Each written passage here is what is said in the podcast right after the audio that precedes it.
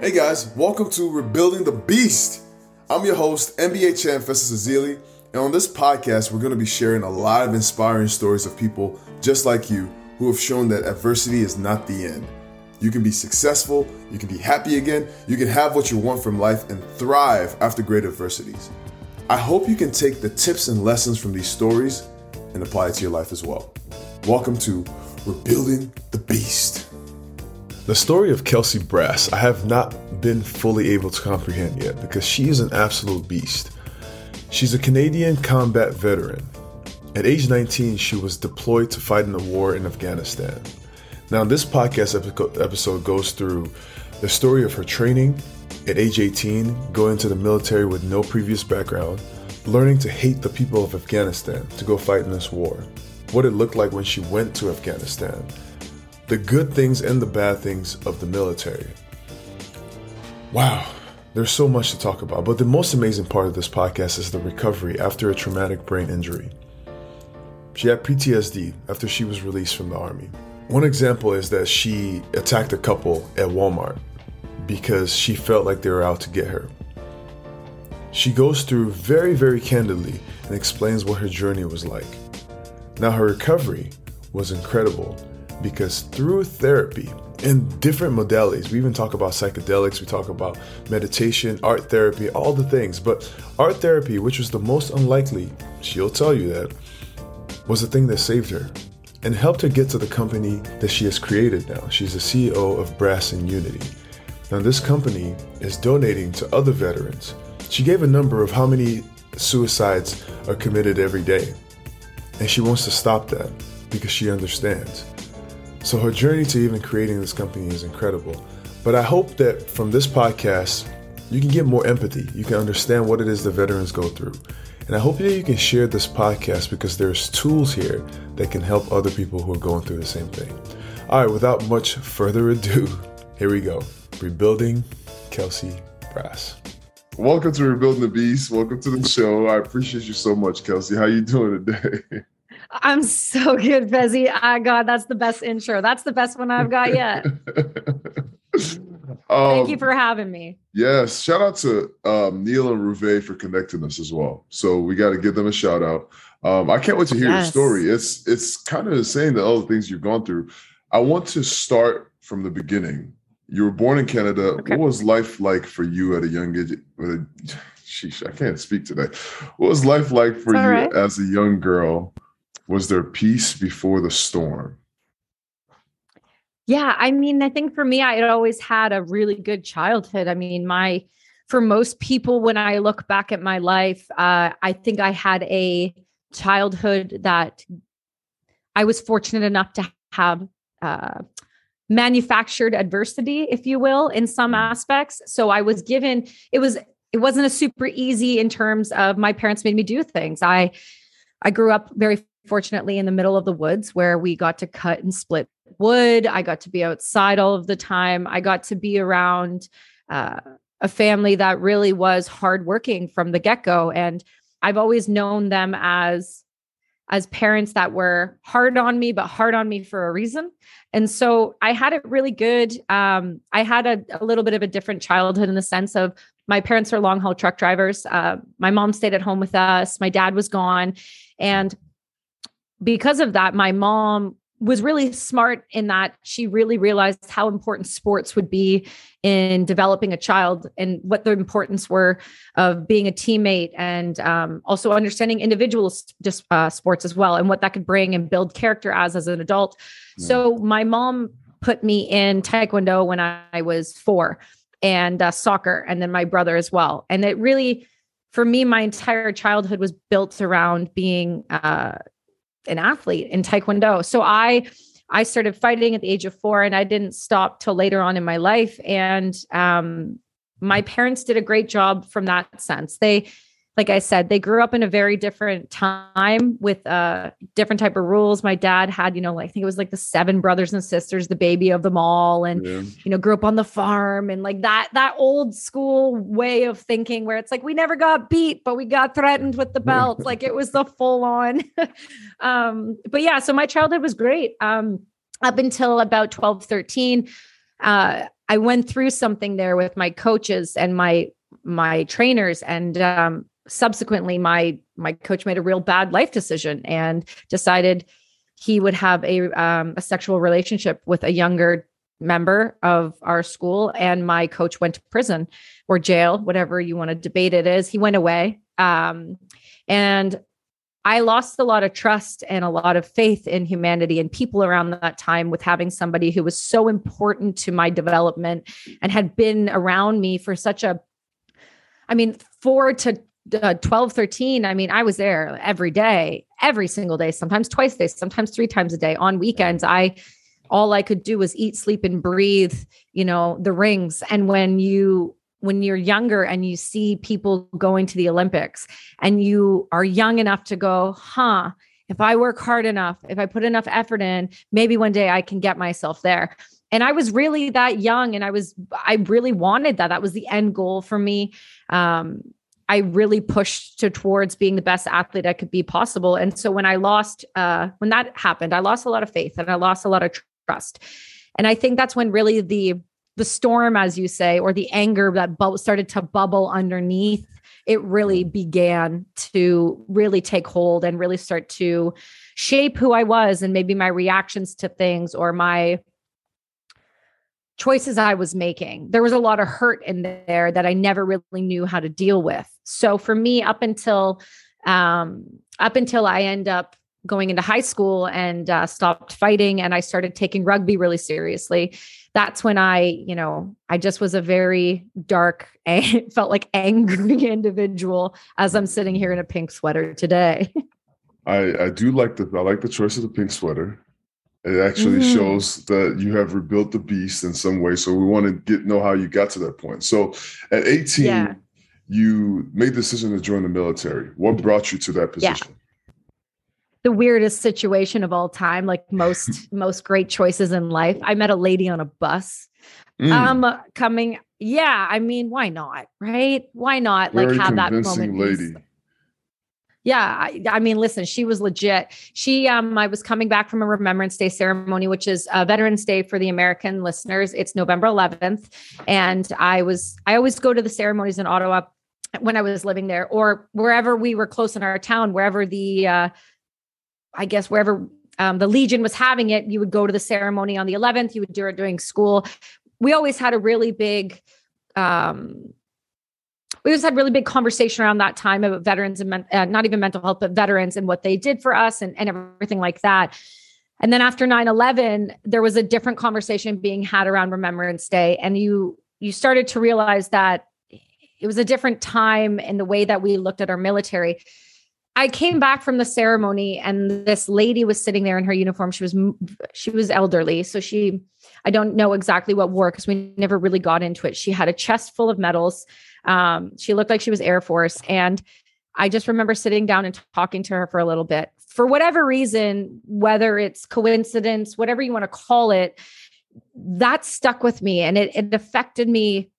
It affected me in a way that it literally was that moment I can look back when you're connecting dots and go, that right there was a turning point in my life, where I went to college in Ottawa just because I wanted to get out of the small town that I was growing up in. I went through a bad breakup in high school. I did the whole, the thing you do when you're younger, where you're just like, I need to get out of this town, just get me out. So I went to the closest college that would take me in Ottawa. And then I ran into this lady, and she really gave me what I thought was a sense of purpose. So I went and I joined the military, and that was November. I ended up swearing in that year, and I was off to basic training that January. So within a couple short months, we were told, because we were, during an active war that was deploying on a regular rotation basis, there would be a chance you'd be deploying. And if you went for any specific job, you would for sure be deploying. It's just a matter of time. So I picked one of those jobs because at the time, I was young enough to kind of go, we're fighting in a war and I can wrap my head around why we're fighting in this. And I feel like I could go do something to help people. And whether that's because I was naive, or whether that's because I was young, or whether that's because at the time, the information I was being fed via the news or whatever made me feel some type of way about this war. And so I joined, I went to basic training. Right after basic training, I got posted to the next unit, which was my SQ and DP1. So that's where you go from basic training. And what that is for your listeners is, if you're not sure, it's you go, you get yelled at, you learn how to march, you learn how to hold the gun, you learn how to wear the uniform, and you learn the basics of the military code and what you do and do, who you salute to, who you don't, those types of things. Then you start to learn about warfare and the whole walk into the gas chambers and we do the whole take your mask off, inhale the gas. Now put your mask back on for 4 hours and vomit in it and just survive. So there's things you do in basic training that are really hilarious now when you look back, but they're to teach you a lesson so that when you're on a deployment, if they call gas, gas, gas, you understand that you have to go full mop gear in 55-degree heat until they clear and say that there's no more chemical weapons. So you learn these things in that first 12, 13 weeks.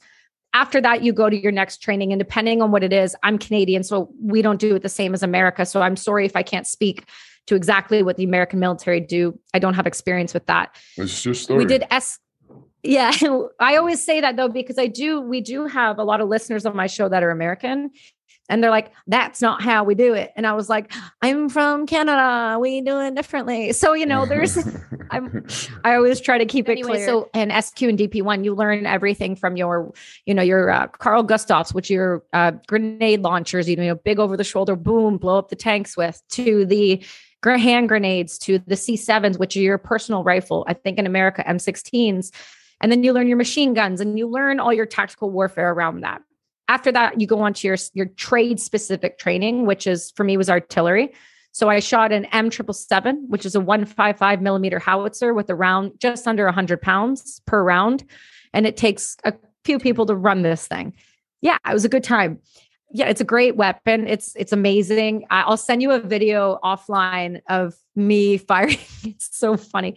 But, it was one of the things I wanted to do when I joined the military, right? So it was an honor to get to go do that. So once I did that, I got posted to my unit in Vakitse, Quebec, which is a province in Canada that speaks French. And I got posted to that unit. And then I deployed with that unit in April of 2009 to Afghanistan. When I hear you say this story, you say it so matter of fact. And each thing you say, it's hitting me like, wait, you have to do this. So you got to tell me, when you get here, is it just normal for you at this point? Are you trained in handling weapons? Are you trained to handle gas and putting your mask on for 4 hours? Like, as a kid, you're 18 years old when you're deployed, or when you go into the military, you're 18 years old. What are you going through? What's going through your mind? Are you having hard days? Is the training hard for you? Do you want to quit? What's happening for you at this point? So for basic training, for me, it was a really interesting thing because I had done Taekwondo for so long. I had developed this mentality that I'm so fortunate that my mom gave me. Again, this comes from her dad was, escaped the Nazis in World War II once the Soviets came into Hungary. So there was a mentality that was bred into, there is a mentality that is bred into immigrants. I don't give a shit what you say, pardon my language, but it's true. We come from a different cut from a different cloth. And so whether that's a good thing always or a bad thing, my mother had the mentality of, we don't say can't, we don't quit something. If we start it, we finish it. That's the end of the conversation. It doesn't go further. So because of that, I had good positive self-talk early on. So getting into basic for the most part, I was like, okay, yeah, I can do this. Like, it's okay. We're going to go for a 10K run. Okay. It's really cold. You'll figure it out. It'll be fine. Your legs will keep moving. They don't give out. You'll be fine. So I had that already. And I had that push past the hard point. I knew that my mind could make my body go. And so I wasn't worried about that. I did have a moment in basic training though, where the yelling overtook for me. And I had a physical reaction where I started hyperventilating. Didn't know why. We were just being screamed at so much. And it was so hectic. And everyone, if somebody messes up, the whole unit pays. Yep, somebody doesn't wake up on time, we all pay. It's like teamwork. You are, you're only as strong as your weakest link. That's just it.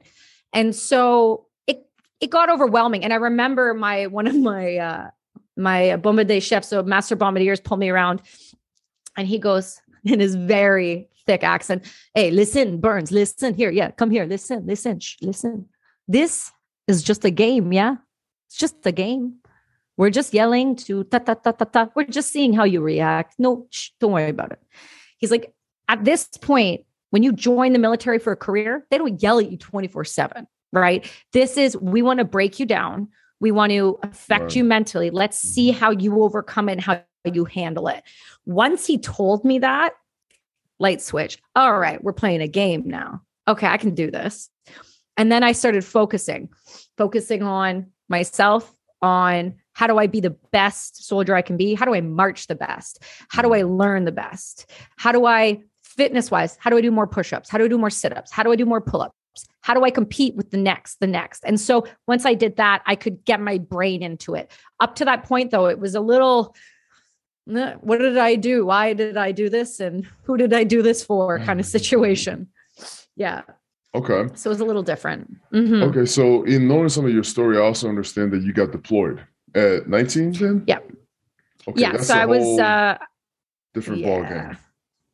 Yeah. That's we're playing for keeps now. So maybe tell me, how does that training then prepare you to get to the point where you're shooting at people? Right now it's where you're deployable? Yes. Yeah. I think at the end of the day, we have to remember when we're talking about things like deployments and shooting at people, there's, you know, I talk about it in a certain way because I've gone through up recently, I've gone through a transition point where in my healing, I finally got to the point where I no longer see all of the people of Afghanistan as the enemy, right? It took me a long time to deprogram that. You really do get programmed that where you're going, every single person could be someone that will shoot you. Because in Afghanistan, it wasn't like we were dealing, you got to understand, it's not like it's World War II where the Nazis wore uniforms. We were in a country where everyone could be shooting at you and anyone could be shooting at you and they could be dressed just like a civilian. And that's why the Taliban were so successful in Iraq. That's why they were so successful in plenty of places, because they can hide amongst the civilian population really, really well. So you were trained to just not hate, but like, this is who you're here to fight against. And so I say that because I was really young and impressionable and I didn't know any better because I was young enough to believe everything I was being told. And at that time, I didn't understand the landscape of Afghanistan. I didn't understand the culture and the customs. I didn't understand what was going on over there to really make a judgment other than if you look like that, you sketch me out. And there's probably a reason why. So that mentality kept me alive. That keeps many people alive when you're on alert all that time, that fight or flight mentality. Mm-hmm. So we deployed I deployed when I was 19. So I just turned 19 in September. We deployed it in the following April. And we went as the Canadian Artillery. We end up getting posted out to a FOB, an American FOB, which is called Forward Observation Base, which is outside the main hub where you would fly into, called CAF in Kandahar. That's where everyone flies into, for the most part, into Afghanistan. That's where all the major comms come out of. That's where there's a Tim Hortons there. Wow. If that helps you, there's a Subway there. There's like a Pizza Hut there. There's ball hockey outside. So CAF is kind of where you fly in and out of. That's where you go once you come into country, and then you disperse from there. So we didn't stay there. We went and got attached to an American forward observation base outside the FOB. I mean, outside of CAF, we went out to that FOB. We were the only Canadians running the M777, so the artillery guns out there, and we were supporting an American units out there.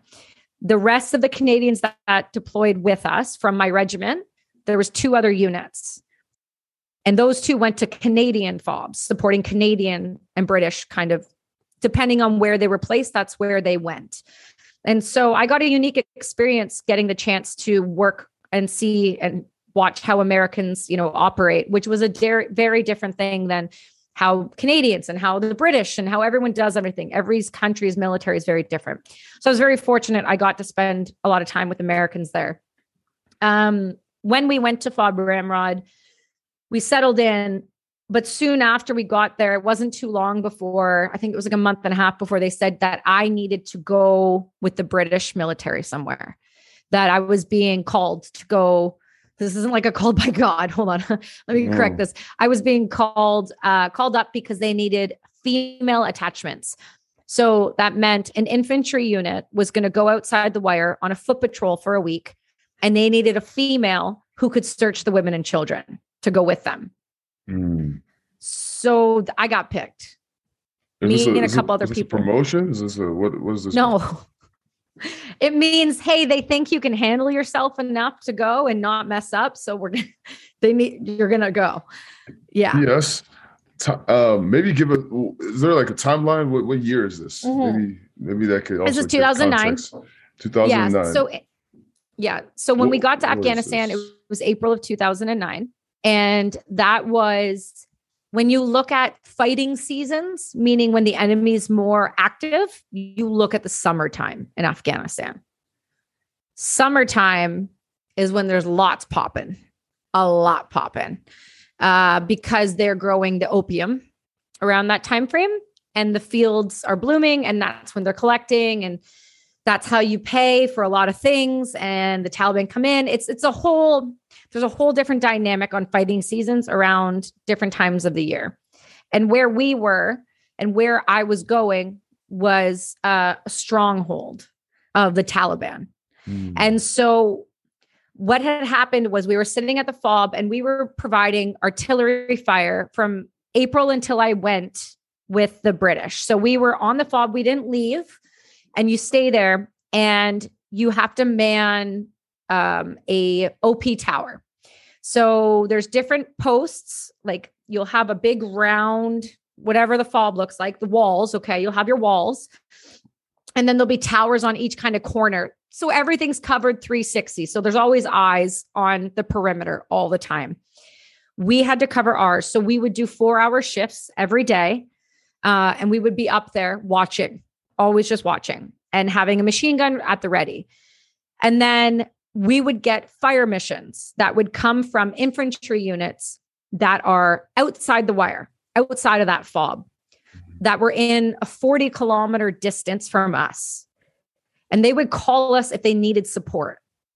And then we, meaning my artillery group, my 2 guns, our sergeants would call, and we would all have to, except if you're on the tower, you would have to run to the gun and get ready to fire artillery over top of the units that need you, or near them, or wherever the fire is being called.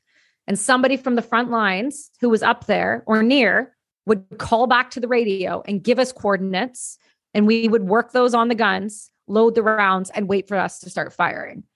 And then we would get the call, and there'd be about like 5 to 7 of us running these guns, 1 gun at a time. Whoa.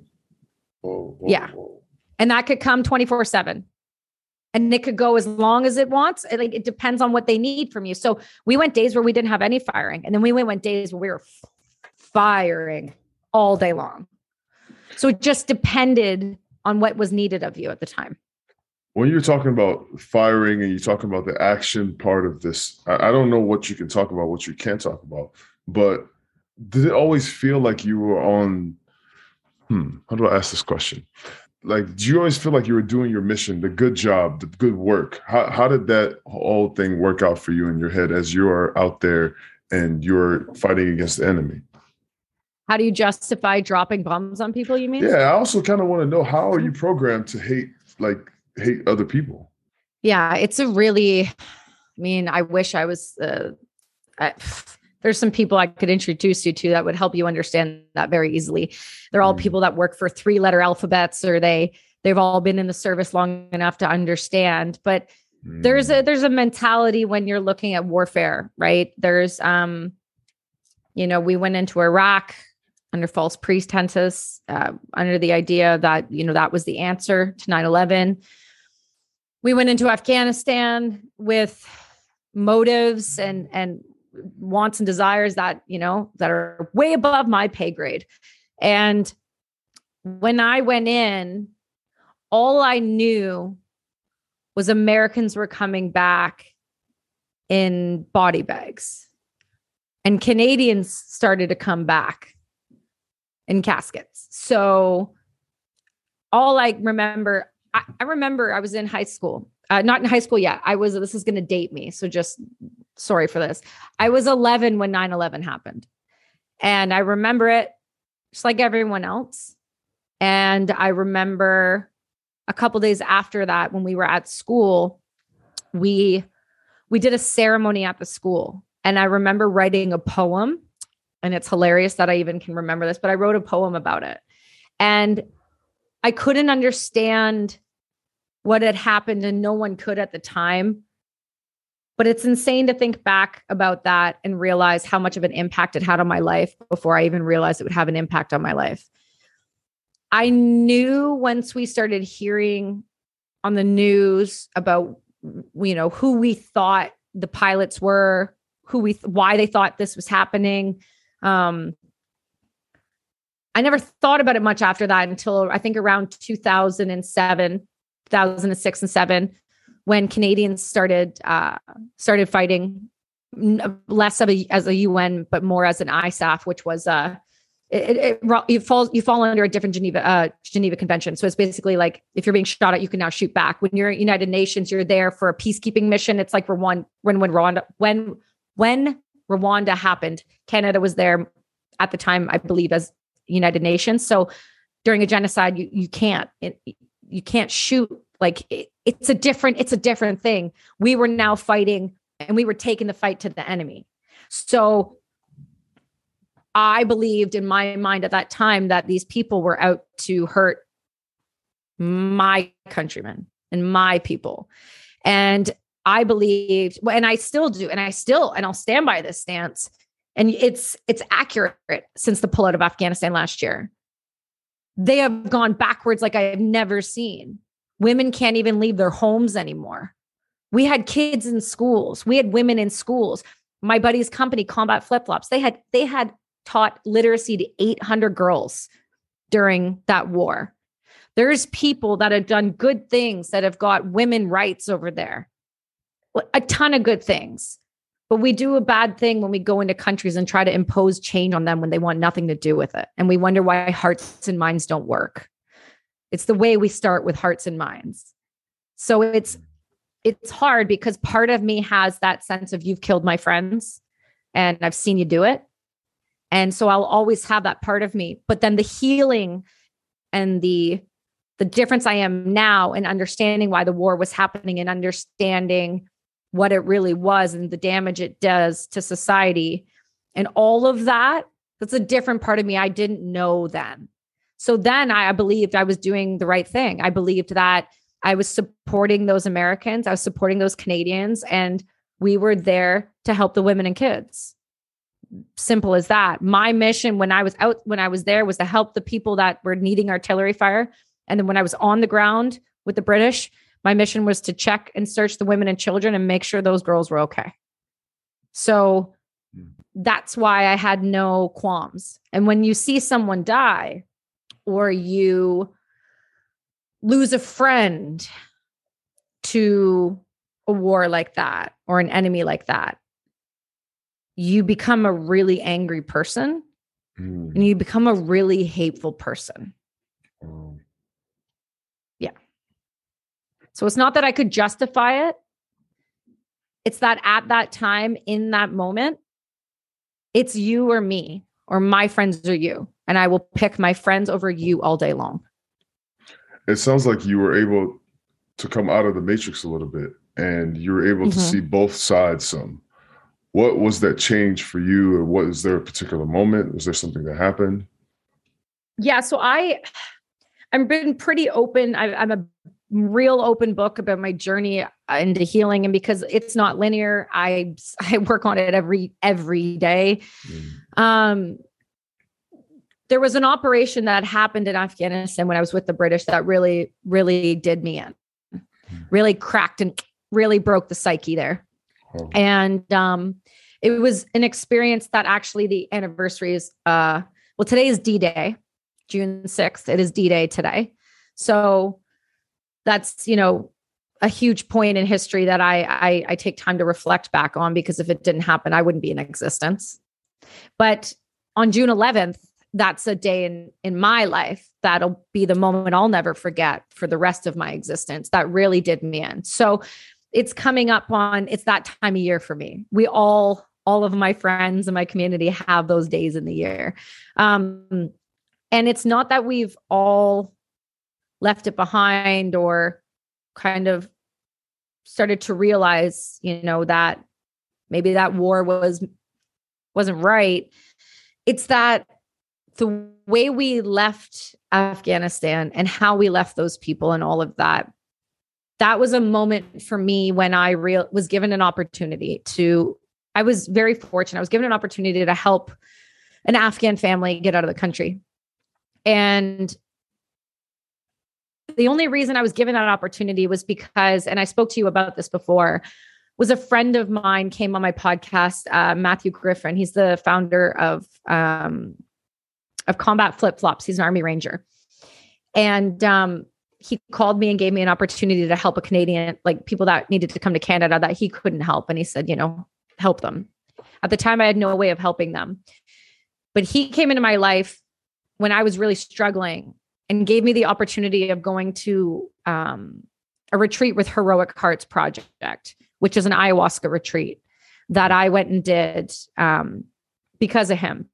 And so when he called, anytime he calls since that ayahuasca retreat that helped save my life and put me on the right path and give me faith again and give me purpose again and open my eyes and change the way I see the world, it helped me change the understanding of what humanity is, what people are, how I can help them, how I can change the way I was to the way I am now.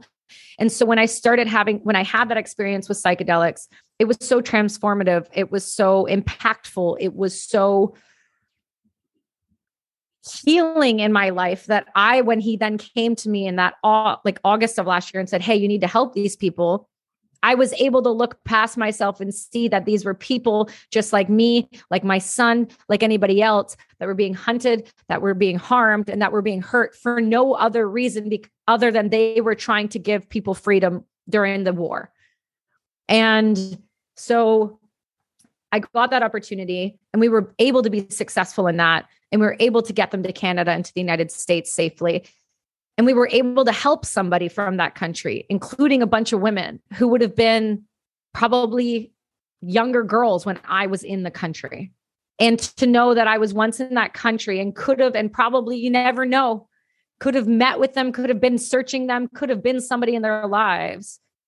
All they knew is I was a soldier on the other end of a phone that was trying to get them out of the country. They didn't have a reason to trust me. They didn't know me. They just got my phone number and they said, trust this person. And I was given that gift. Wow. So because of that, though, I've been able to, and since ayahuasca, and because of that, I've been able to close a chapter on Afghanistan in a way that I never thought was going to be possible for me. Tell me more about that. Tell me about, because I do know that when people come back from war, it's really hard to have a peaceful mind. I remember having a conversation with some of the guys from SEAL Team 6. And if people don't know who those are, they're some of the big dogs here in America that did some really, I don't really know, like seems like treacherous things. One of them's a good buddy of mine. Yeah? Yeah. And so a couple of them, I can't remember their names right now, but they came to speak to us here and, you know, in talking to them about their life after war and their life after being deployed. It's insane. And they don't see, it doesn't seem like they're able to be still or for their minds to come back down to reality and be amongst the people and be peaceful. For you, what was that journey like before you got to the ayahuasca journeys? Yeah, that's a great question. You're right. There are. I'm so glad that you've gotten to hear some of those guys speak. One of the SEAL Team 6 members, Marcus Capone, runs an organization called Vet Solutions, which helps veterans with psychedelics and getting them treatment. Same with Heroic Hearts with Jesse Gould. He's a other special ops guy. Mm. These guys, you're right.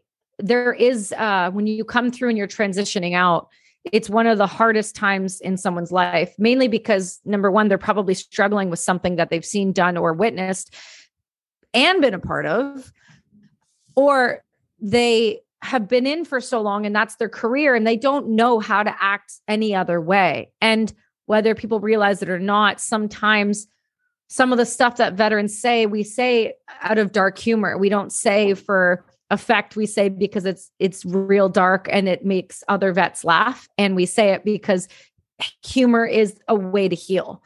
And I believe that wholeheartedly. So we have our moments of being difficult to be around for sure. And our habits are maybe a little out there. But for me, when I got home, it was a really difficult transition. Because of that operation with the British, I ended up going home to the hospital early, earlier than my unit.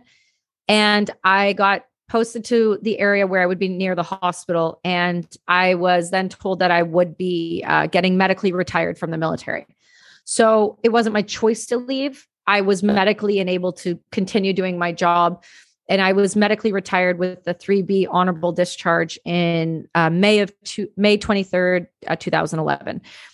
Once that point happened, I remember the moment that my light switch turned off in my mind, and it was June 11th, 2009. And from that moment on to the getting out of the military, to the first handful of years out of the military, I was incredibly numb, suicidal, angry, agitated, difficult to be around, horrific nightmares, all the traditional things that happens when you've just, it's, your brain has not seen good things. And for me, it didn't take much. I know people who have been in for 25 years and they're fine, but they're, you know, they didn't get kicked out of the military because their brain cracked. Mine did. I got no issue talking about that. People have a hard time talking about PTS, and they say, well, there's this understanding, well, that you're weak or you're soft or you just couldn't hack it. It's nothing to do with that. It's psychological. It's when your brain sometimes sees horrific things, you can't choose how it reacts. You don't get to pick your tree. Great. I love seeing this. I love seeing body piece. Like what? No one expects to see that in their lifetime. So how can you prepare fully for that? And so for me, I struggled with, and I still struggle with my mental health daily. My God, it's they put me on 10 different pharmaceutical drugs. Once I was in Afghanistan, I was on those for a decade. Yeah. You were on them to go. Yeah, to be able to go, you need those.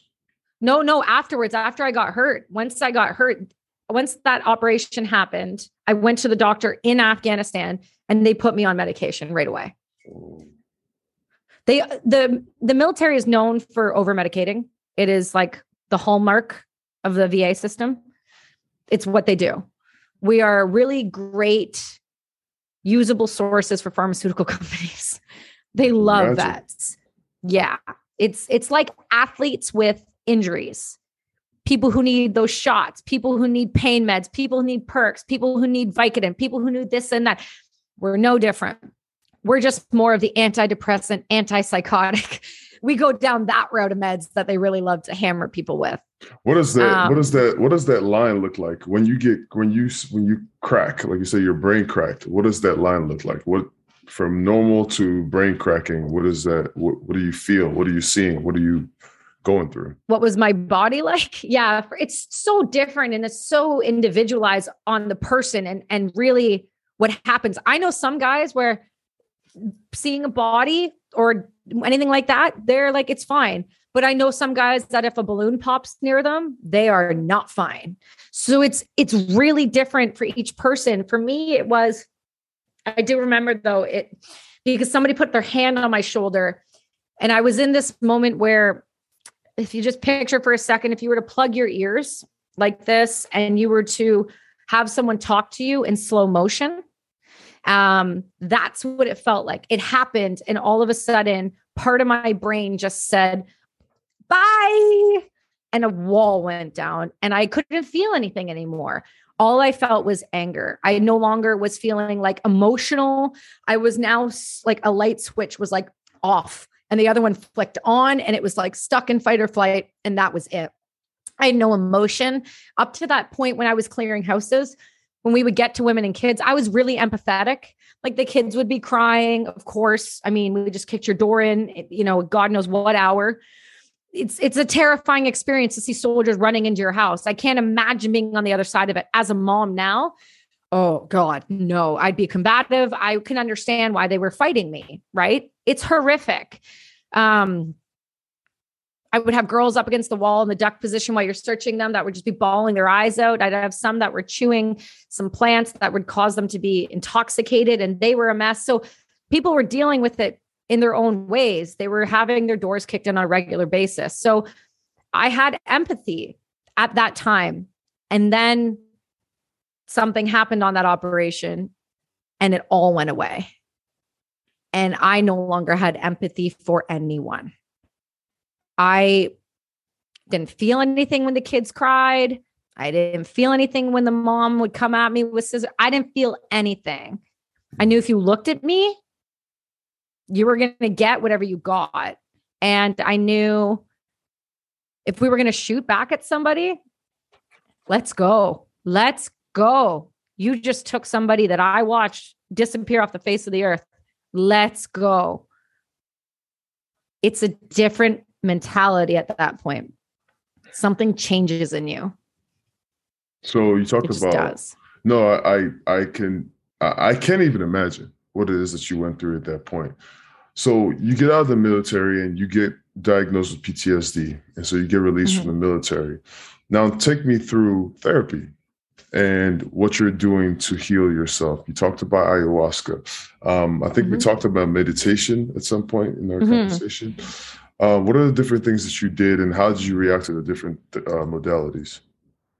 Yeah. So for me, it's been a journey, and I'm finally at a point where I'm starting to understand what I need, and I'm still looking for different types of healing modalities. But initially we were heavily medicating, we're heavily medicating vets. So that's a harder thing to move through because you're looking at constantly changing meds, changing dosages, learning behaviors, and then realizing maybe, okay, that doesn't work, and doing all of that. So for the first handful of years out of the military, I would say up until 2015, it was just straight pharmaceutical medication and talk therapy, EMDR. It was exposure therapy, those types of things we were doing. And they weren't helping me progress. I was still sticking in a certain level of trauma that I couldn't break past. What had happened is one of my doctors suggested to me cannabis, number one, and art therapy. Cannabis was because I knew I couldn't be on that level of pharmaceutical medication if I wanted to ever become pregnant safely. It was not a good idea. And at that time, cannabis was really making its way in Canada under the medical, and we were becoming legalized soon. And that whole conversation started happening. So resources were available for me to start learning about cannabis. Cannabis helped me wean off of pharmaceutical medication and gave me a plant-based healing modality that I didn't need. If I missed it, I didn't have, withdrawals. If I missed it, I wasn't groggy that morning. Or if I wasn't taking those, I was remembering conversations I was having because it was so damaging to my body. I would have an argument with my husband or my fiance at the time at night, go to sleep, and he'd be like, do you not remember anything we talked about? And I'm like, nope. And this is the medications were so strong. The medications that you had at the time. And then, P.S., before you even get into all the healing modalities, I remember you telling me something about like trying to integrate into regular society, and like you couldn't even be outside. You can't go outside. You couldn't work. You attacked somebody at the grocery store or something. Like, can you talk about that too? Yeah. So I had moments definitely when I got out of the military where I was great. I was awesome. We went to Europe. I was great in that until somebody would get in my face or say something to me or look a certain way. That's when things would switch and the light switch would go. So when I was the thing you're speaking of was when I was in Ottawa and I got sent there, my mom and I were in a Walmart and we were just getting stuff from a new place. And there was a family, woman was dressed in a burqa and a husband just dressed in normal clothes, but I was wearing shorts and a t-shirt, and he had looked at me, and this could have well been just a glance in my direction. But what it signaled to me was that he was looking at me and there was something wrong and he looked a certain way. And I was at the point where I went and I had a full flashback and I started running at them and grabbing things off the shelves. And I said some of the most horrific things I'll never repeat. because I was fully not there. What is the mom saying at this point? My mom just grabbed me and moved me. The thing is, after everything that happened to me during that operation, the week after, I was sent on what we call our HLTA, which is our break that we get when we're on a deployment. And my mom and I went to Dominican Republic. So she flew there and I met her. I flew from Afghanistan to there to have a break. And I was incredibly unwell, incredibly. It was like 2 weeks out from everything that just happened. She saw that right away. So she knew she didn't know what she was going to get, but she knew that something was wrong with me even before I got home, because she saw me in between the tour. And they knew I was struggling really bad. They understood why I was coming home early. They understood to the best of their ability. So she was empathetic. My mom was really understanding. Like I said, my grandfather came from Hungary and he left when the Nazis were pushed out by the Soviets. He had seen some stuff. He was a young kid in war. She recognized some symptoms and she recognized my behaviors and some stuff she probably saw in her dad. And it's not anything that I'm proud of, but it's a vulnerable moment in my life that I'll always remember, because to me, it's really indicative of how sick and unwell I was. And it's a moment that I refuse to ever allow myself to feel, act, or look like again. Now talk to me about therapy. You're talking about where you were at that time. So now talk to me about recovery. Yeah. So recovery is not linear with PTS or major depressive disorder, or pretty much any of the lovely things that can come from byproducts of violence, but it is a journey and it has its ups and its downs. So I don't pretend to be, everything's wonderful every day, 'cause I think that's irrational. And I think I think that it's okay for you to not be okay too. For me, therapy really, really started to work when I had the doctors I got in British Columbia. So when I moved from Ontario and I moved out to British Columbia in 2011, I was given new doctors, and I was given Dr. Marcus Capone and Dr. Greg Passy. And Dr. Greg Passy is a very hard-nosed, old school Canadian veteran that's served in Bosnia and Rwanda and was like in the military and is a hard ass. And he saw a lot in me, and he realized that it was going to take a different type of approach to work with someone like me, who was as stubborn as I was and who was as frustrated and angry as I was. And I went to therapy, and I still do every week. So I'm in treatment every week. And once cannabis came through and I started getting off of the pharmaceutical medication, I started looking at other things like yoga and fitness as a different way to heal. So I took up mountain biking again. I started running again. I started doing triathlons before COVID. I started getting on a road bike, because road biking, I was like, hey, look, I'm really broken and sore from head to toe, from just like shoulder injuries to knees to broken feet. Running can't be sustainable all the time. So I said, hey, I'm going to get into a road bike. I'm going to be a spandex dickhead. I'm going to do it. I'm going to get on the road and piss drivers off. I'm going to be that guy. And I told my husband this, and he's like, if that scares the hell out of me, I'd really rather you not go on the road, please. But because I know it's something that'll work for you, I think like, let's get you into it. And so I started taking my physical fitness again seriously. When I had got out of the military, I took a break. I started racing motocross more, but started racing competitively again. And I started to try to find things that could really help myself, because what we do understand is that physical fitness is 4 times more effective than an antidepressant. It's a beautiful thing. When you work out, when you make your body move and you feed it good things and you put good things in it, like water and nutrition and like vitamins, you'd be shocked what it can do for itself. It can heal itself. Yes. And so I started like doing all these things, and then started realizing I wanted to be competitive again. So that's when the triathlons came in. And I just started putting myself out there and started saying yes. And with that came different types of healing with therapy and different types of suggestions. So when my doctor finally suggested our therapy, it felt ridiculous, but I could get with it enough because I respected the man that was telling me art therapy might be a good idea. And I did. And art therapy ended up growing into the company I have now. So I've been really lucky with these doctors because they at first handled me the way they needed to with kid gloves, but they tell me what's what when it's hard. They tell me where I need to work when I need to work. And they tell me when I need to rest, when I need to rest. And I can respect and listen to people like that because they've given me leeway too to find myself. When I said I wanted to go experience ayahuasca, I wasn't asking. I was saying, hey, homie, see these meds? I need a break from them because I'm going to do this. And I'm going to do this because I feel like I've plateaued. And I need to find something else that's going to help me move forward.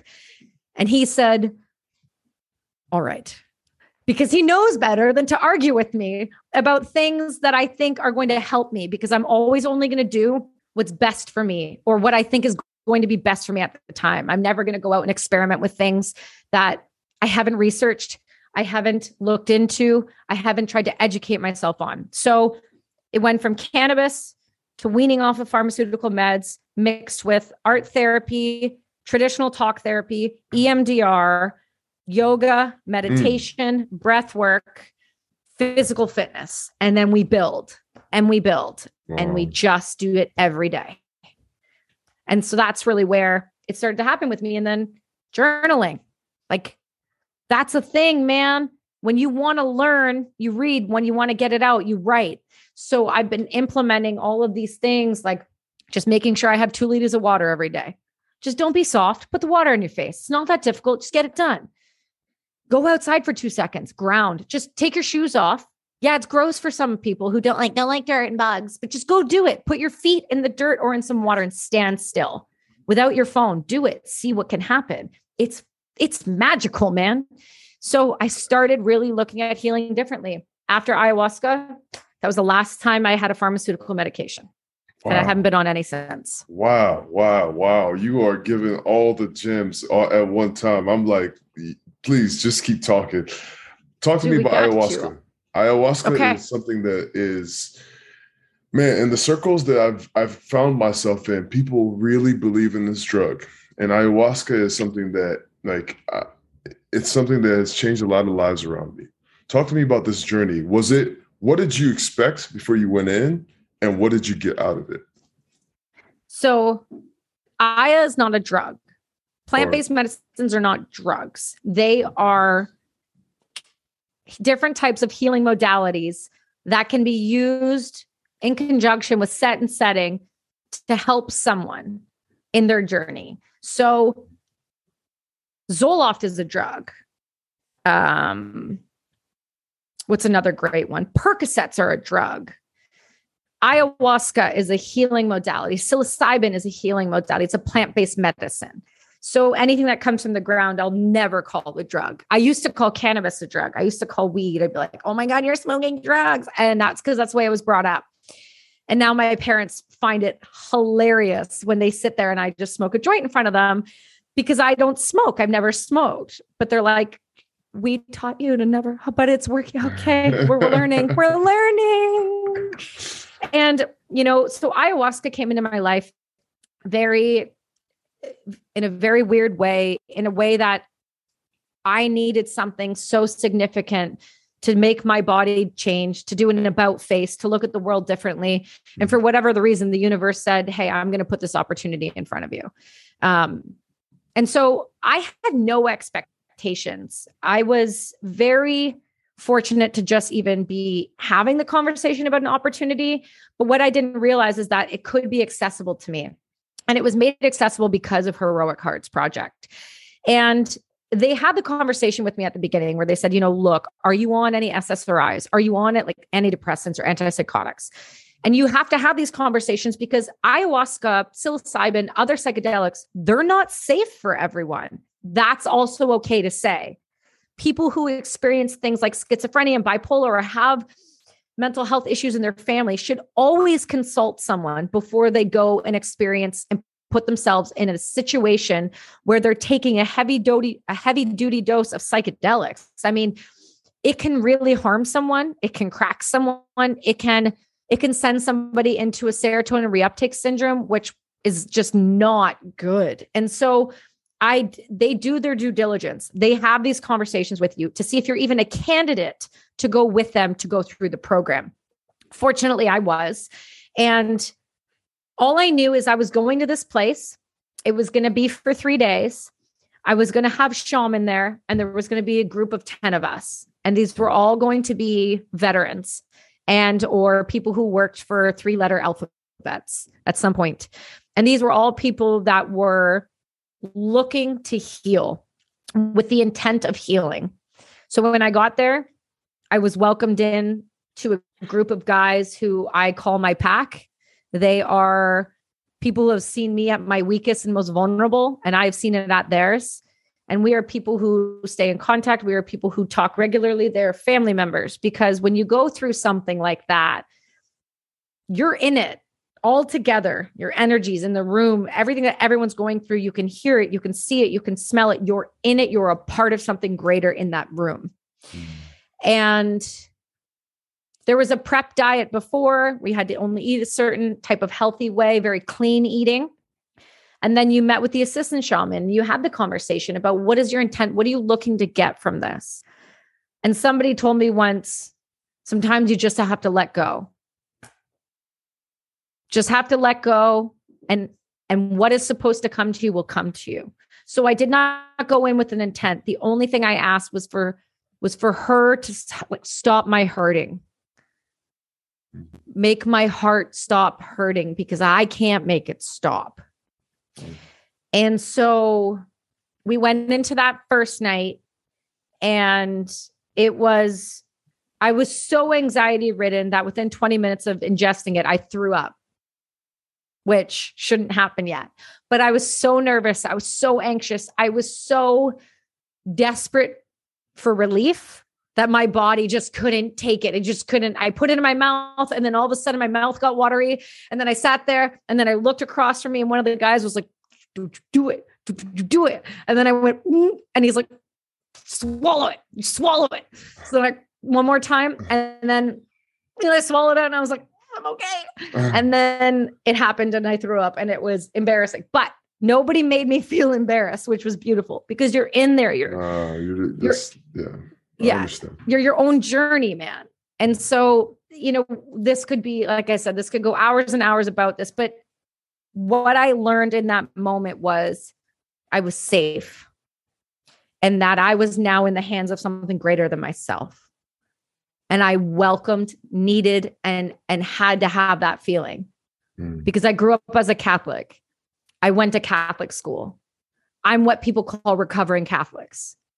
When you are forced to religion, you don't feel a connection to it. When I was given the opportunity to go find something bigger than myself, and I found it, I found faith again. So because of that, I was willing to give over whatever this was going to be, whatever she wanted me to see, whatever she needed me to experience. I was ready, and I was willing. And when you say she, you're speaking about ayahuasca. Yeah, Mama Aya, she's ruthless. It's for the people that don't understand what you're talking about. They're like, does she think God's a woman? Like, no, we're not going there. Like, we're not going down that path. But yeah, she is Mama Aya, and then she is this entity, this spirit, this guide, this plant, this whatever, this energy. She is something that you ingest. You drink Aya. And then if I've been fortunate enough to have some of the best shamans sit in front of me, and these two were husband and wife. And I've got to tell you, I have never experienced power in people and prayer like I experienced on my very first time going to sit with Aya. But not only did she give me healing, she gave me a chance to see people I needed to see again, conversations that needed to be had, moments that needed to be lived, whether it was in this realm or the next, or this vibration or the next. She gave me what I needed to go, okay, I can do this again. I can get up now. I can be strong enough for myself now. I can be strong enough for others now. I've opened the door, she says. Now it's your choice to walk through. And what do you do with that, right? So since that moment and that weekend, everything in my life has done a 180. Mm. It's hard to describe. It could take, I could go days about the changes that have happened in the moments that I experienced during those ceremonies. But it's hard for someone to understand if they've never experienced psychedelics. But what it gives you is a new renewed faith in humanity, a connection and an understanding that we are so much bigger than ourselves, and that we are greater than we ever could have imagined if we just got out of our way. I have so many questions about this, but okay. I want to get into your business, the jewelry business, the jewelry company that you have called Brass and Unity, and how art therapy led to what you're doing right now. Yeah, so art therapy was a real silly thing. And now I thank my doctor every day for it. I just want to know what your first reaction was when they were like, yo, you have to try art therapy. What was your first reaction? I can't say those words on this show. I respect you too much. It was ridiculous. It just seemed astronomically out of touch. I was like, you've known me this long and you think painting and coloring is going to be for me? And he's like, no, you don't understand. Try any art therapy, make music, do something, just try it. So my, a bunch of my friends. Yeah. I feel like you and I will be really good friends. We're going to be best friends for life now. Get on board. God, I love it. I love it. Keep going.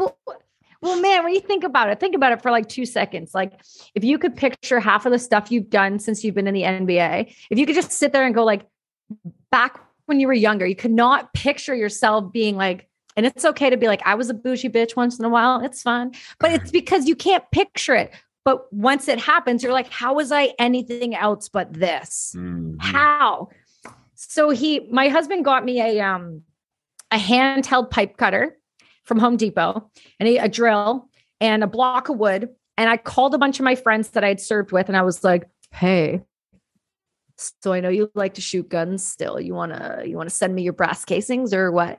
And they're like, yes, 100%. We have no idea what you want them for, but of course we will send them to you. Mm-hmm. So they sent me boxes of spent brass casings from, shooting at the range.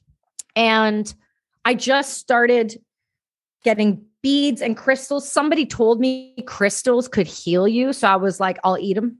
I'll just start off the strand. Like let's go. I see all my friends have crystals all over their homes. I'm like, yes, whatever it is, I will take it. If it's lucky, dude, healing, whatever. Yeah, I got them everywhere. It's out of control how many I have. It's out of control. So I started with beads. I started with like beads. So like black onyx and hematite and howlite. I heard that they could help ground you or take anxiety away, or they could just help me heal. So I was like, I'm gonna fuck with beads. So I got beads and I started stringing them. And then I'd take a brass casing and I'd grab it with pliers. Then I would hand cut it off, a piece of the casing off about this big here. Mm-hmm. And then I would hammer the edges smooth and I would chamfer them. I'd pop out the firing pin. I'd string it on and then I'd make a bracelet. And then so some friends started seeing these and they were like, hey, those are cool. And I was like, yeah, I'm cool. I actually didn't say that, but I say it now. And they bought them from me. And lucky enough, my husband was a professional athlete, and he started a company called Atlas Neck Brace. He has entrepreneurial built into him. Mm. And he goes, I think, besides the fact that today you weren't suicidal and you didn't get up to brush your teeth, but you did get out of bed and you sat there and you built jewelry all day, which means you did something. Progress. So this is working. Okay, cool. How do we turn this into something? Because I would say, I'm not going to start a nonprofit. I don't know how to ask people for money. Frankly, I'm too aggressive. Nobody will want to give me money. If I'm like, hey, listen, there's people dying because of suicide. Give me your money. They're going to be like, no, that's too harsh. So I knew that wasn't going to be my shtick. So I said, okay, I can sell these and then donate the proceeds. And my husband's like, now you're cooking. So then that weekend, he built me a website in like one weekend. He called up his photographer, Clayton, and he came over and Clayton shot all the jewelry I'd built on the kitchen table. And we started a business called Her Wearables at the time. And I would go to like retail shops and I would just knock on the door and be like, hey, what's up? And they'd be like, hey, what do you want? And I'd be like, want to carry my jewelry in your store? How does this work? And they're like, do you have a line sheet? And I'd be like, don't know what that is, but I'll find out. They're like, how much are these? You're like, it's a great question. They're like, what are they made out of? I was like, well, let me just tell you what they are for. We're going to donate the money to veteran and first responder organizations dealing with mental health and limb loss. How's that? They're like, okay, we like it. Come back to us with those answers though. So I'd go back, build out a line list, had to learn about all business, had to learn what margins were and buying times and sales times and fashion styles and when jewelry comes out. It just the whole had to do that. Listen, I played rugby. I wore sweatpants and a t-shirt most of my existence. I never even wore jewelry. Okay, Fez? Not at all. So I had to learn about all of this. And then I started signing stores. And then the store was like, hey, there's a buying show you should go to in Las Vegas. And at this time I was pregnant. Oh. I went to Las Vegas and I snuck myself in and started talking to retailers as they walked by. Why and then I signed yourself in? Because I didn't have a ticket. Because I didn't know how this all worked. I want to make sure people understand that part. Because I'm sketchy, Fezzy. What do you want? Oh, you're hustling. So yeah, well, I'm that for sure. Yeah. You're not sketchy. You're just a hustler. That's a t-shirt. I'll make it for us. So I went in and like these people be coming out of the brand booths. And I would just be like stopping them and being like, hey, I see you're buying jewelry for your store. Can I tell you about my brand? And they're like, where's your booth? I'm like, I don't have one. Here's a line list and a sample. And then I signed 10 accounts. Wow. So that night, yeah, there's a reason why this is relevant, I promise. So that night, a friend of mine went to the Carbone in the Aria, and they said they didn't have a table, but they could squeeze us into the spot. We had to be out a certain amount of time. I was like, cool, whatever. So we're sitting there, and then these two guys sit down beside me. And at the time, I had probably like 4 or 5 of these bullet bracelets on, the warrior bracelets or the buddy pack. And this guy leaned over and it was like, hey, is that what's on your wrist? And I was like, you're wearing a Hillary Clinton sticker. You might not like where this goes next. And I was like, this is who I am. This, you know, I'm Kelsey. I'm a veteran. I do this. I'm trying to help. And he was like, that's really cool. Can we meet tomorrow? I was like, absolutely. And then we had a great dinner with them and it was fantastic, but I couldn't shake the fact that I knew this face. And we go back and I'm Googling his name and I go, oh, that's why I know him. He is married to Jesse Tyler Ferguson from Modern Family. I've seen him like on like the red carpet being amazing. Like it's fine. And like the greatest suits of all time. So I was like, holy crap. I didn't even realize who I was talking to, which I never do. And he goes the next day, he's like, hey, like, I think I might have some people that'd be interested in working with your brand. And I said, okay. He introduced me like a month later to Beth Behrs from The Neighborhood and Two Broke Girls.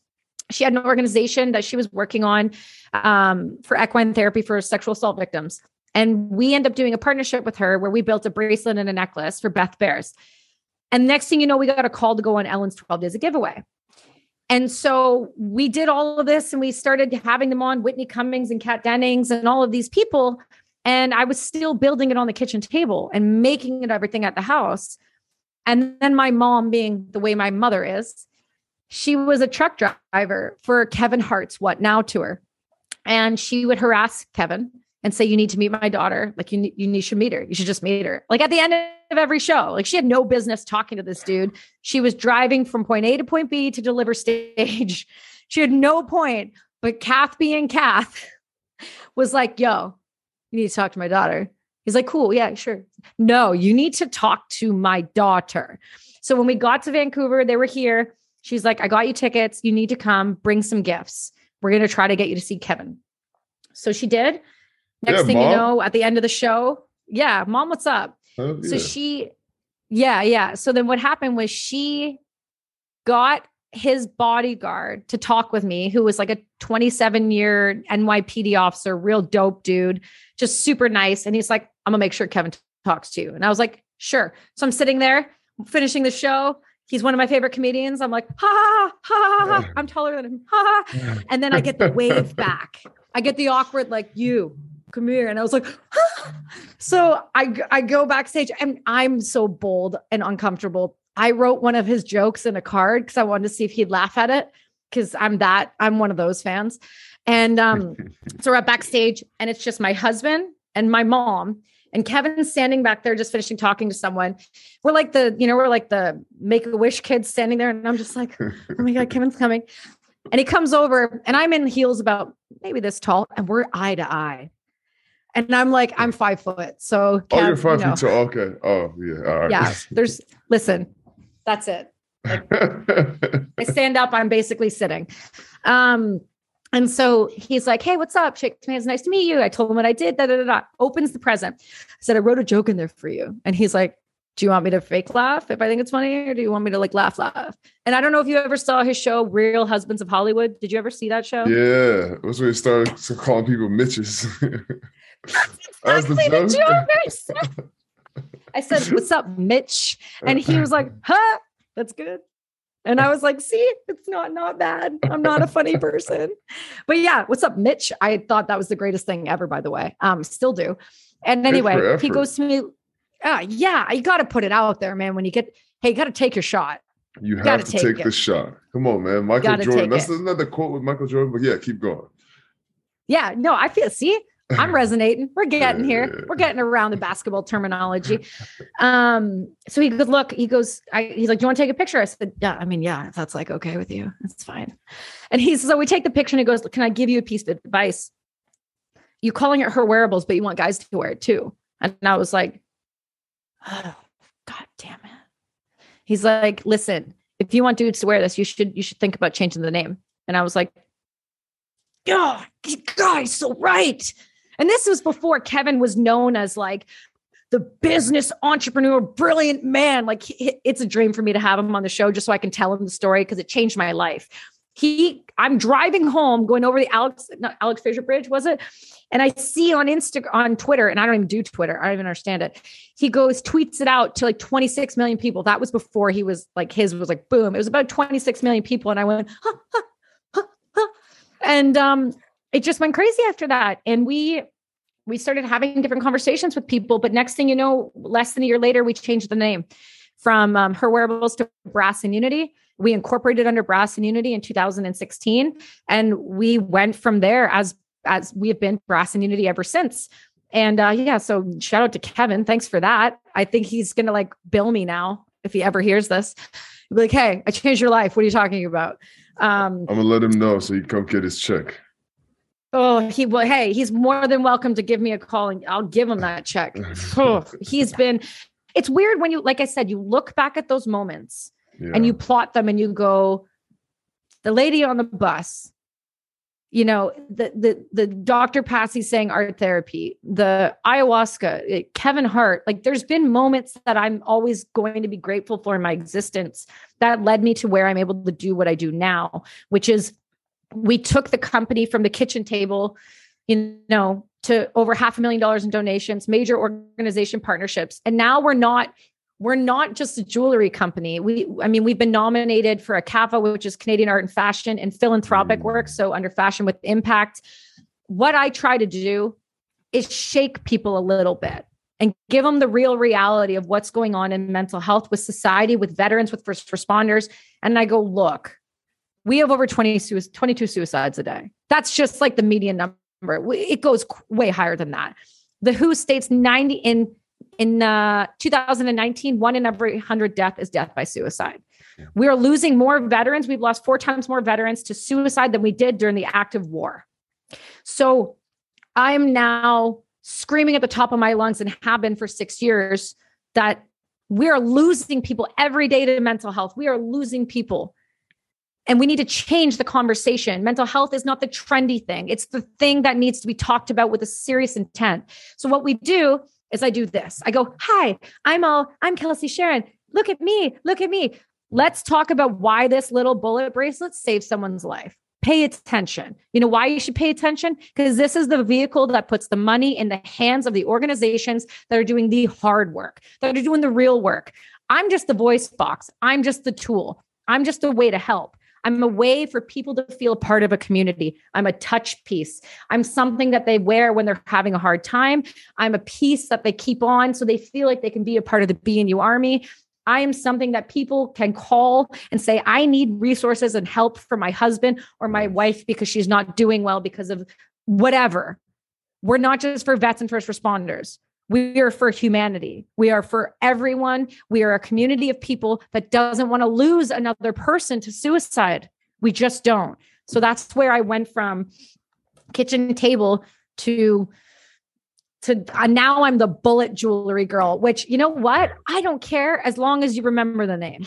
I love it. I love everything about this. I love the fact that you're using your voice for good. I like that you're using your struggles and your story. This is the point of this podcast, is amplifying voices like yours. So thank you for the work that you're doing. Also, with your company, yep, man. What is it like? What are you trying to accomplish? What do you see yourself in 5 years for your company? You guys have done $500,000 in donations. That's big. Mm-hmm. Where do you want to go from here? You know, for me, the goal has always been to donate $1 million before I pay myself. So I'm not there yet. So I don't.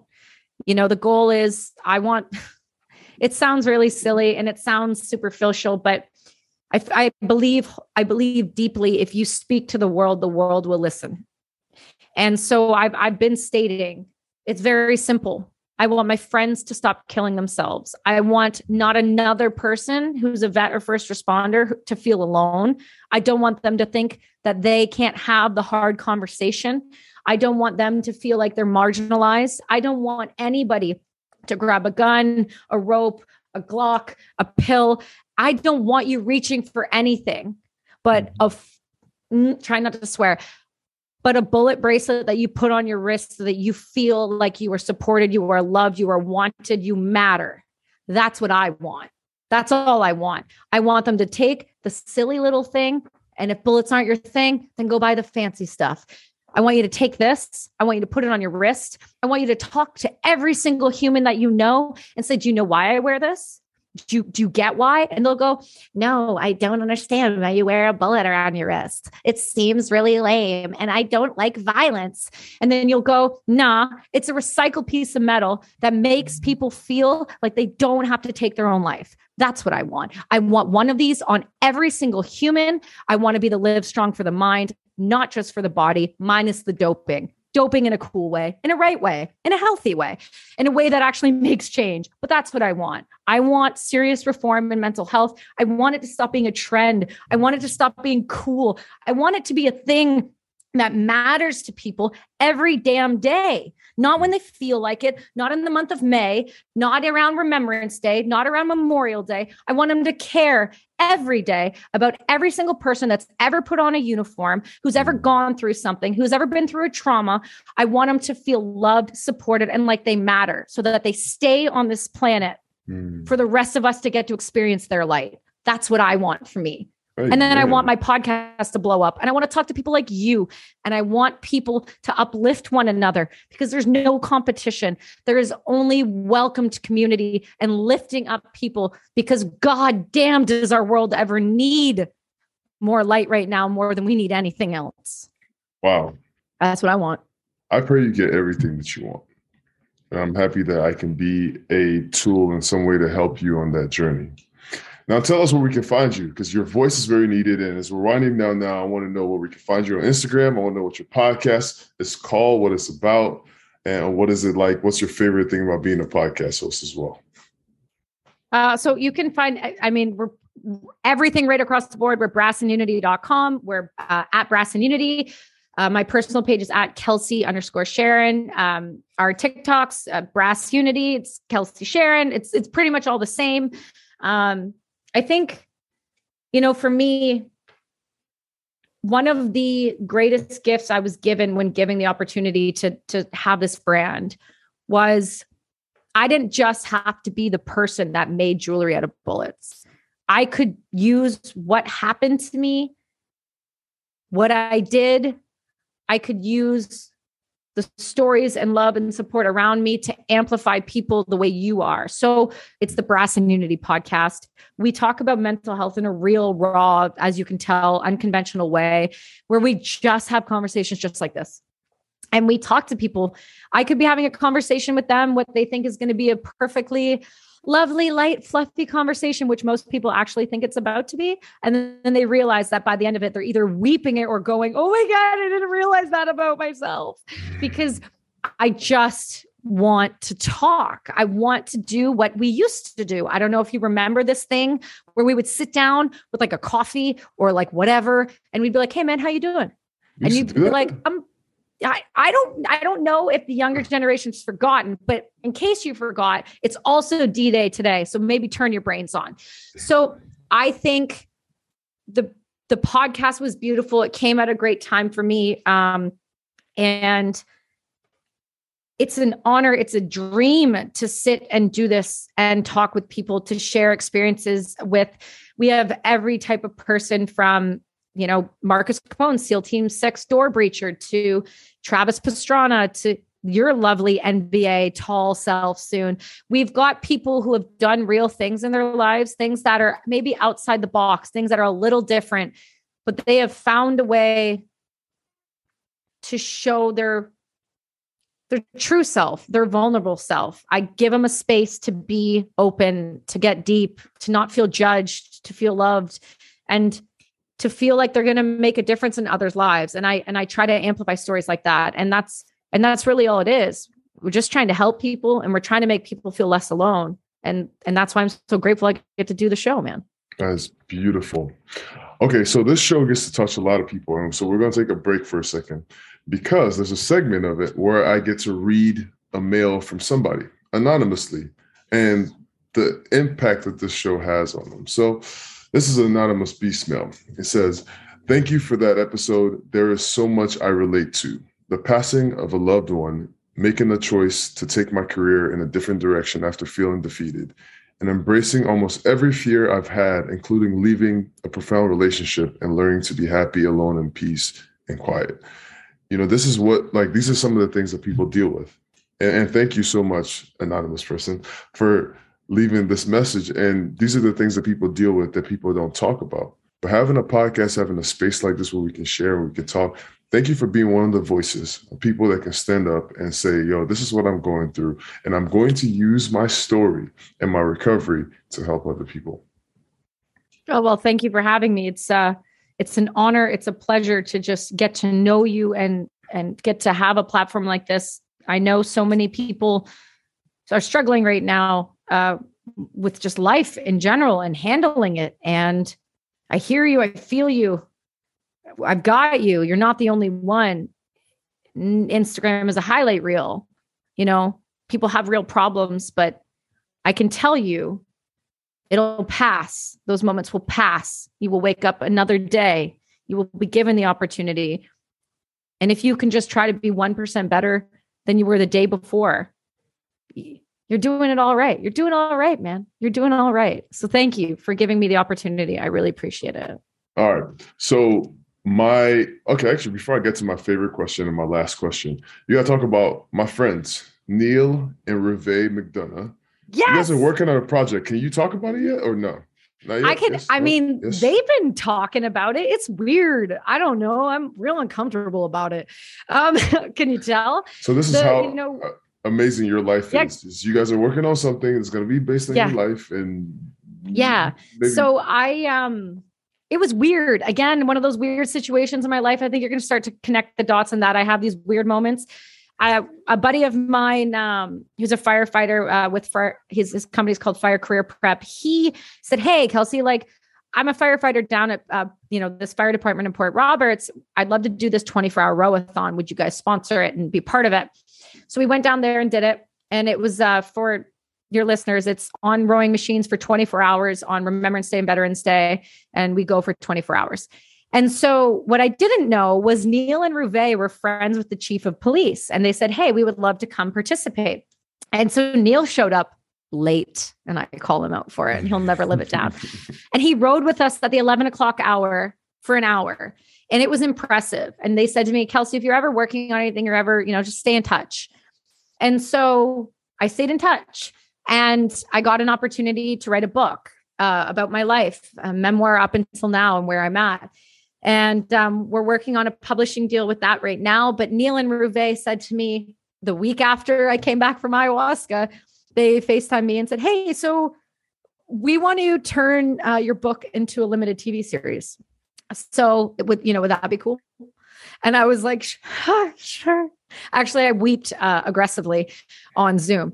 If I'm being completely honest, I just cried my eyes out because I couldn't believe what I was hearing, because I am no one special. I am a normal person.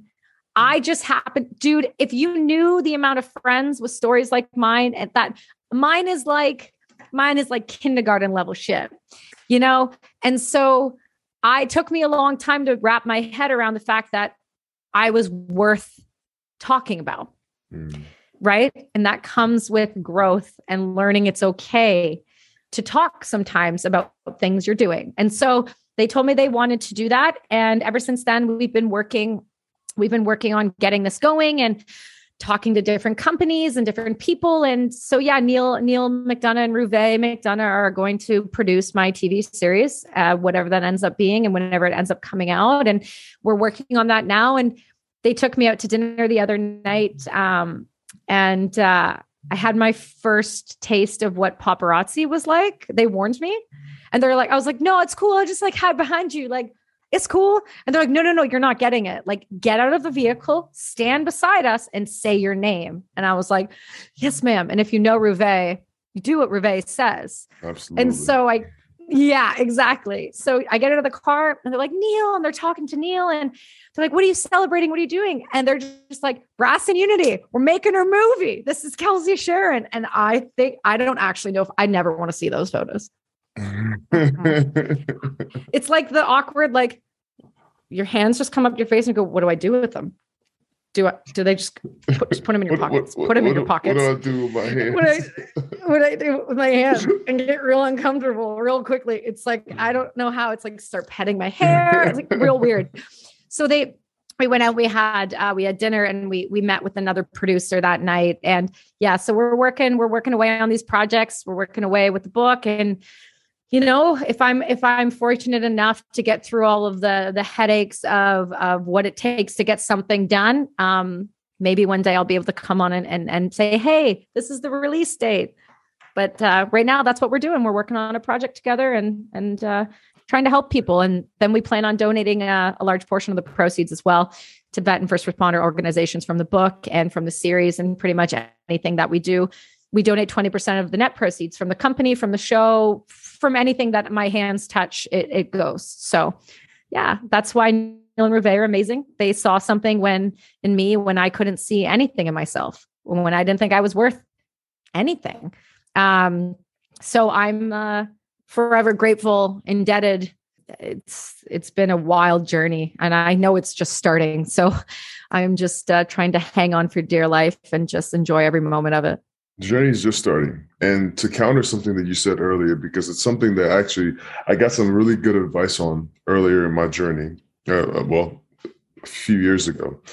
Someone said to me, because like even now, like I'm on this new journey, I'm doing TV, I'm a basketball player, but I'm now on TV. You're a big deal. No, it's not even that. It's okay to say that. I understand, but that's not where I'm going. What I'm saying is like, as I'm starting a new journey, you're starting over and you're sitting in your mind, you're thinking, I'm doing this thing. There's other people who are much greater at this thing than I am. Like, what makes me so special to do this thing? Right? It's a question that comes up for all of us. Somebody told me this once, and I think it's applicable here as well. They said, your voice is unique to you. Don't try to make it somebody else's voice. Don't try to compare it to somebody else's story. Because your story speaks to somebody else out there that can only hear it unless it was the way you said it in your own voice. And when they said that to me, it was just this idea that your story is going to speak to somebody specific. The person who's hardcore and who has all these other things, and like what you said earlier, their story might not relate to them. And so you are the person who is going to be able, and kind of like the mantra for this podcast, God gave you your mountain to show others it can be moved. So you can show others it can be moved. You are the person that gets to show other people, you know? And so when you tell your story, that will be someone else's survival guide.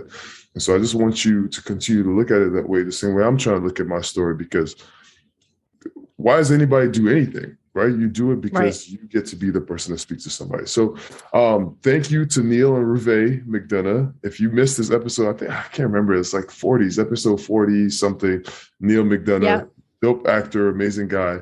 I end every episode with the same question, and it's my favorite question.